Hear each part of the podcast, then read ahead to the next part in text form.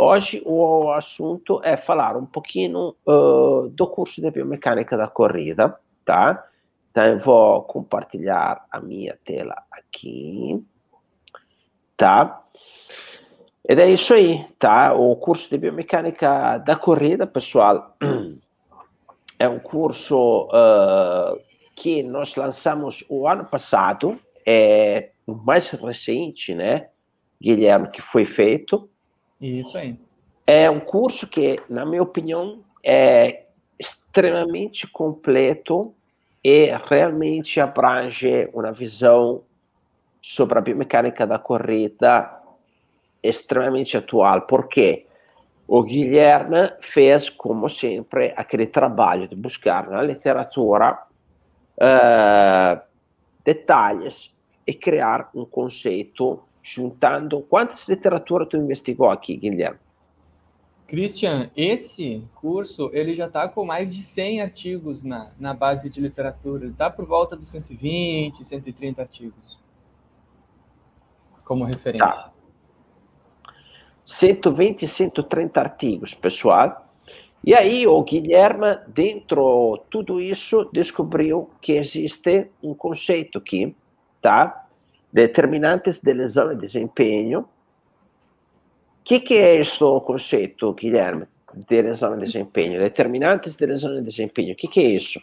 Então, Cristian, esse foi um, um conceito que a gente é, desenvolveu para poder botar num, num tipo de categoria todos aqueles aspectos da corrida que de alguma forma influenciam positiva ou negativamente a, a chance, né, o risco uh, de ocorrerem lesões mas também afetam positivo ou negativamente o desempenho do atleta, né?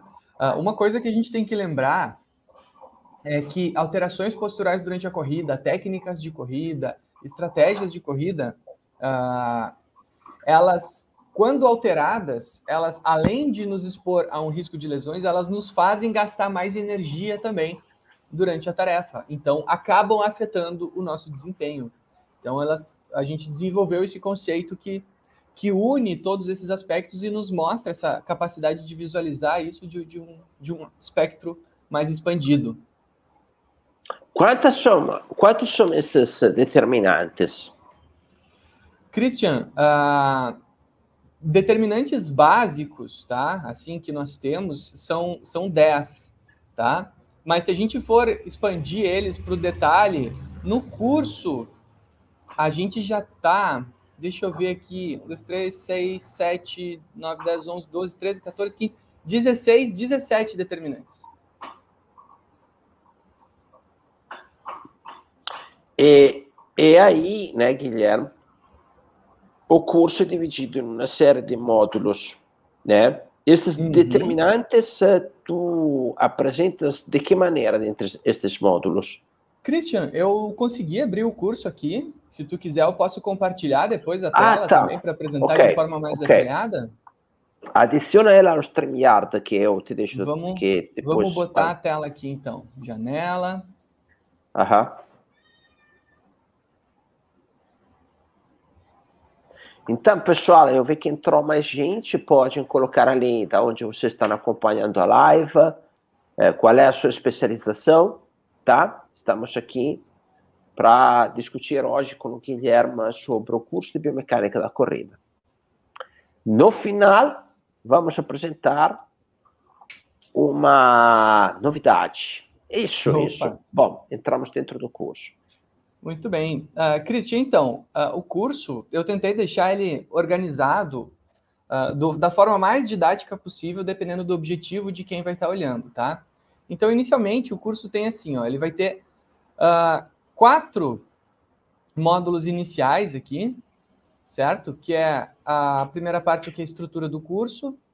Depois, nós temos aqui o segundo módulo, que é falando do fundamento teórico da biomecânica da corrida. Então, tem aqui introdução, depois falando sobre cinemática, variáveis espaço-temporais, pelve, cinesiologia, cinética uh, e cinética, momento, uh, força de reação do solo e cinética, momentos articulares. Então, a gente trata desde a postura da corrida, tecnologias para avaliação de acelerometria com os dados espaço-temporais e cinemática da pelve, eletromiografia e cinesiologia, onde a gente trata de quais são os principais músculos participantes, e depois esses dois módulos aqui é para quem já é mais avançado, Christian, por isso que ele é dividido em duas partes, que é quem gosta de estudar as forças durante a corrida. Então, a diferença entre tênis minimalistas, tênis maximalistas, diferentes materiais, diferentes pisadas, e depois os esforços articulares durante a corrida. Então, é uma parte que eu gosto de chamar bastante atenção, Christian, porque isso não há na internet, tá? Isso não há nem Sim. na internet e nem em literatura brasileira. Em português não se encontra esse tipo de material. Tá? Sobre a cinética, né? Cinética, cinemática e eletromecânica. A gente pode dizer que esses últimos um, dois, três, cinco módulos, cinco partes aqui, a gente não encontra em português, tá? Só buscando artigos e livros em inglês. Bom, depois nós viemos aqui no módulo 3, onde estão os determinantes cinemáticos de lesão e desempenho, que estão organizados da seguinte forma: intrínsecos e ambientais, elevação pélvica, rotação de quadril, vário e valgo de quadril, adução de quadril, uh, vário e valgo de joelho aqui, né? Uh, ângulo da tíbia, tronco, retropé e antepé, inversão e eversão de tornozelo. Depois, okay. avaliação biomecânica. Então, Christian, passamos pela teoria, Aí fomos para cada um dos determinantes, entendê-los, né? Porque, assim, Christian, cada uma dessas aulas tem aproximadamente de 30 minutos a uma hora e meia, tá? Uh, e é muito fácil, por exemplo, eu só, simplesmente apresentar para o aluno quais são os determinantes, mas ele não entender por que aquilo afeta desempenho e por que aquilo afeta, ó, então tudo explicado de forma gráfica, né, os gráficos, representações esquemáticas. É muito fácil eu simplesmente dizer, ó, esse é um determinante, mas aqui eu explico por que cada um deles afeta o desempenho e por que cada um deles uh, aumenta também o índice, uh, os riscos de lesões, explicando quais são as musculaturas, quais são as estruturas passivas que são tensionadas. Para aí a gente ir no módulo que é o mais aguardado por todos, né? A avaliação biomecânica da corrida. Então, a gente fala de avaliação bidimensional, a gente fala de testes complementares e a gente fala do laudo biomecânico. Então, como fazer uh, uma avaliação biomecânica da corrida completa.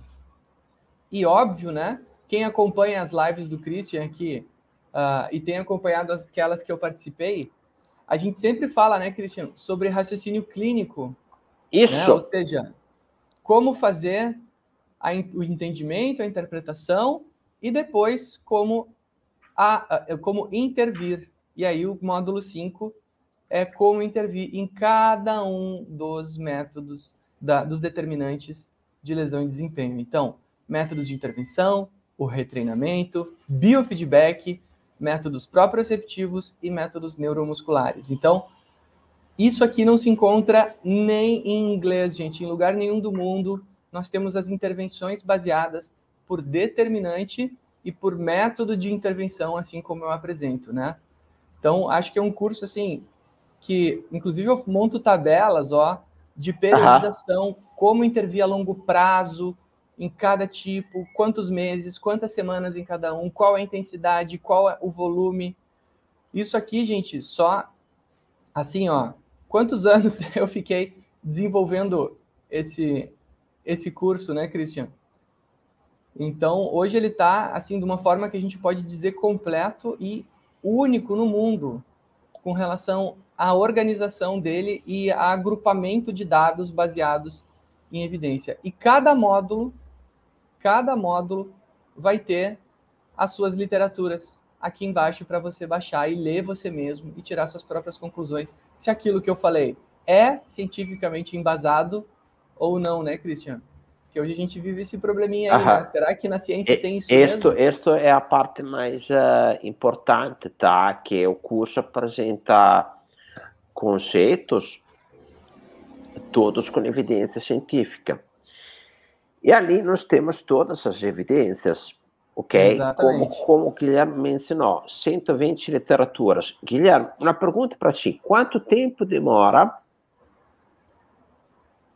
ler, entender, principalmente entender 120 literaturas, boa parte em inglês?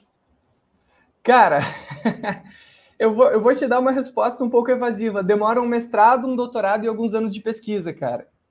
Porque assim, ó, até hoje eu não, eu não posso dizer que eu compreendo todas elas, mas eu posso dizer assim que eu domino esse assunto, né, graças aí todos esses anos de experiência na área de biomecânica. Então, o meu mestrado na área da biomecânica, o meu doutorado na área da biomecânica e os meus anos pesquisando aí já na universidade uh, me ajudaram a, a compreender, conseguir uh, fazer isso de uma forma didática, sabe, Cristiano? Porque isso é, é outra coisa.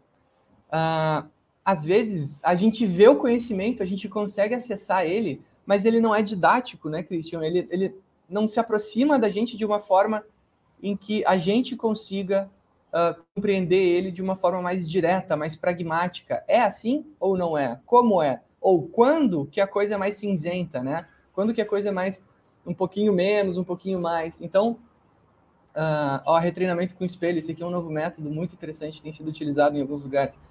Uh, como que isso pode afetar uh, o nosso aprendizado, né? Quando a gente tem acesso ao conhecimento, mas de uma forma didática, né, Christian? Olha aqui, o Sim. métodos neuro, neuromusculares tem uma hora e quarenta de aula, Christian. É, é, é, muito interessante, assim, o, o formato que esse curso está organizado hoje. Treinamento de core para corrida com periodização e progressão de cada um dos exercícios. Eu tô com vontade de assistir esse curso de novo, cara. Sim, sim. Não, é, o, eu tenho alguns clientes que falam que foi um divisor de água para eles, né? É um curso robusto, é? Precisa sim. se dedicar. Não é o cursinho papinho, né? É o cursinho Não. bem profundo. Isso é, é uma coisa então, que a então gente tem que falar também. É, é um curso que precisa, precisa se dedicar. São bastante horas. Tu lembra quantas horas é total, Guilherme? A gente está por volta das 30 horas, Christian, totais Olha de só. curso. Tá. Uh, eu acho que esse teu comentário ele foi muito importante, Christian, porque assim, ó, às vezes a gente compra cursos online, materiais online, achando que aquilo vai ser um, um caminho muito fácil, né?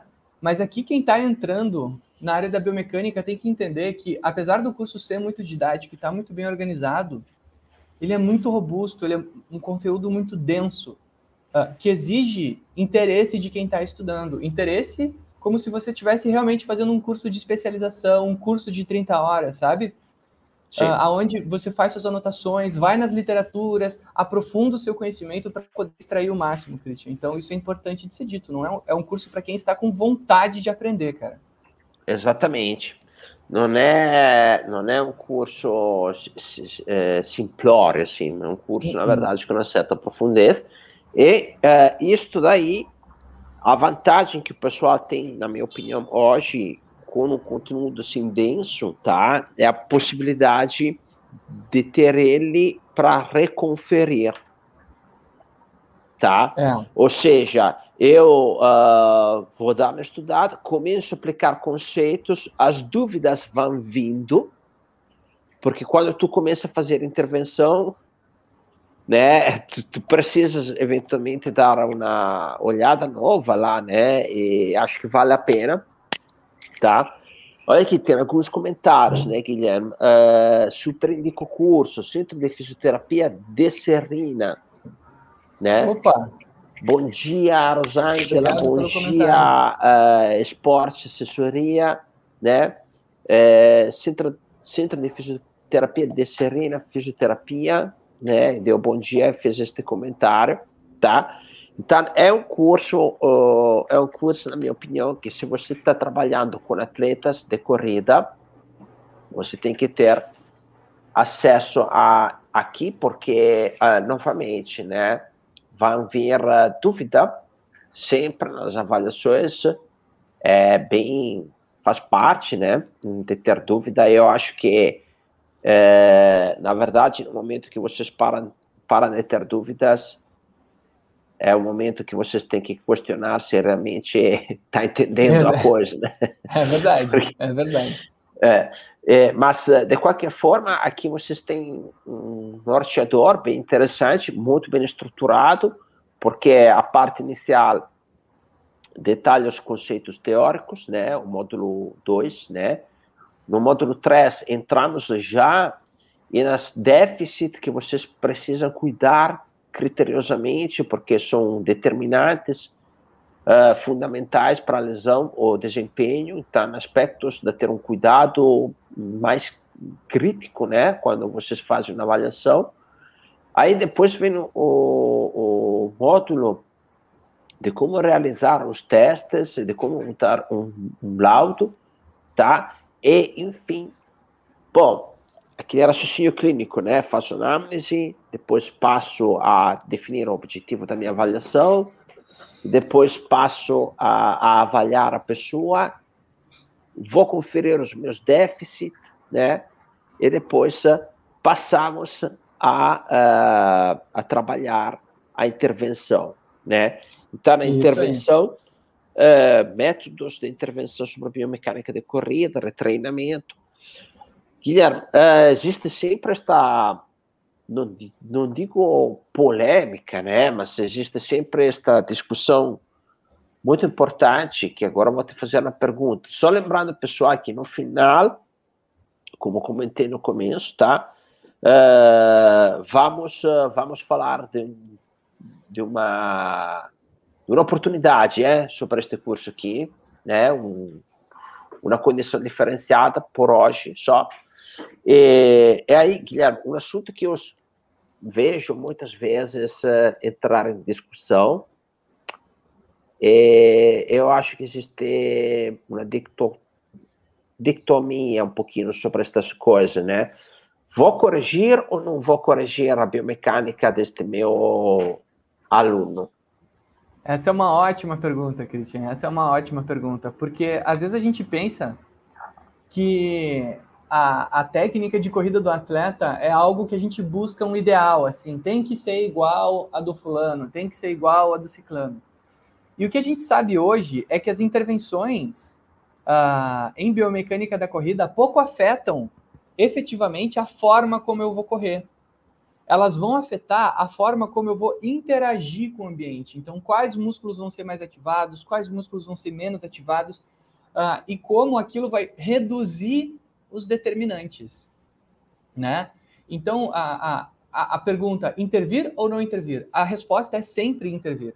A questão é, vale a pena intervir de uma forma em que eu quero alterar a forma de correr ou eu quero proteger o meu atleta dentro do, da sua forma de correr, né? Existem aquela, aquela, aquela nuance que eu brinco com os meus alunos, que é a, a resposta certa das horas incertas, Christian, que é o famoso depende, né?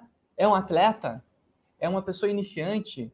Qual determinante nós estamos falando? Que tipos de intervenção na corrida nós estamos falando? Então, uh, existem vários aspectos que a gente aborda aqui durante o curso, uh, nos métodos de, de intervenção, uh, que, que, que, nos trazem essa reflexão, né? Que não é uma questão dicotômica, sim ou não, é quando, como, quanto, por quê, né? E de que forma isso vai uh, intervir na corrida, né? E tudo isso a gente tem aqui no curso. Estava olhando justamente essa imagem, é, sim, é um curso diferenciado. tá. Bom, pessoal, é, se vocês têm algumas dúvidas sobre o curso, podem colocar aqui, tá? Que nós uh, já vamos uh, relatar, tá? É, se tu tivesse que escolher um módulo, tipo, ah, tô com um tempo muito estreito, tenho que me focar em um módulo só agora, qual tu começaria? Se eu fosse começar para estudar agora, Christian? É.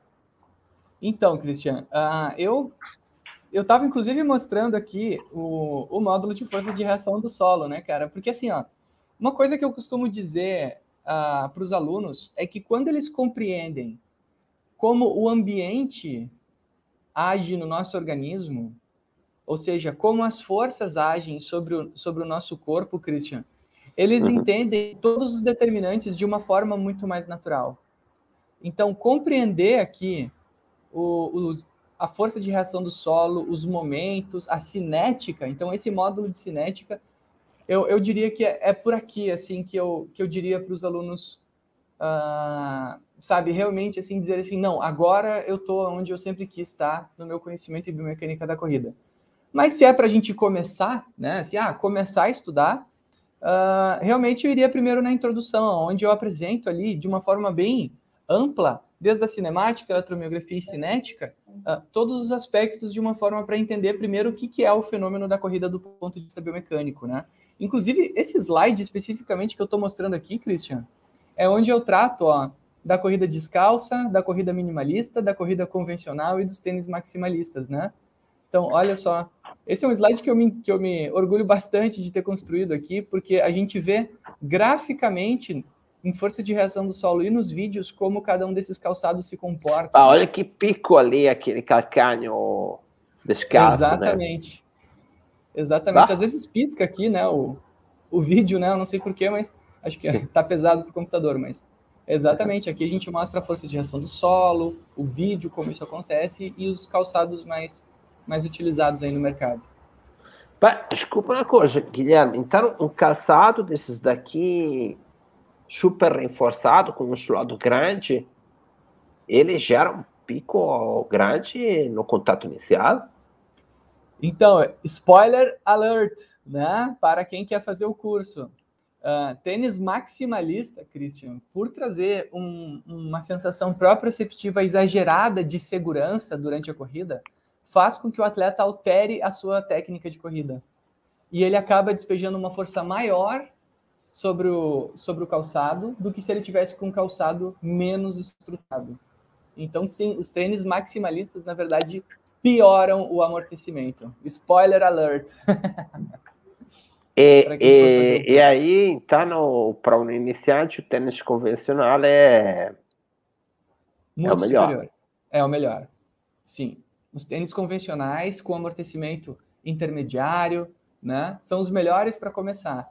Uh, e a gente trata também, Christian, no curso, das intervenções em corrida com a remoção gradual do calçado, né? Uma coisa que tanto se discutiu no começo dos anos 2000, hoje se discute um pouquinho me menos, que são chamados os métodos proprioceptivos, que são aqueles métodos para desenvolver a capacidade do atleta de sentir a forma que ele está correndo e como aquilo afeta a sua corrida.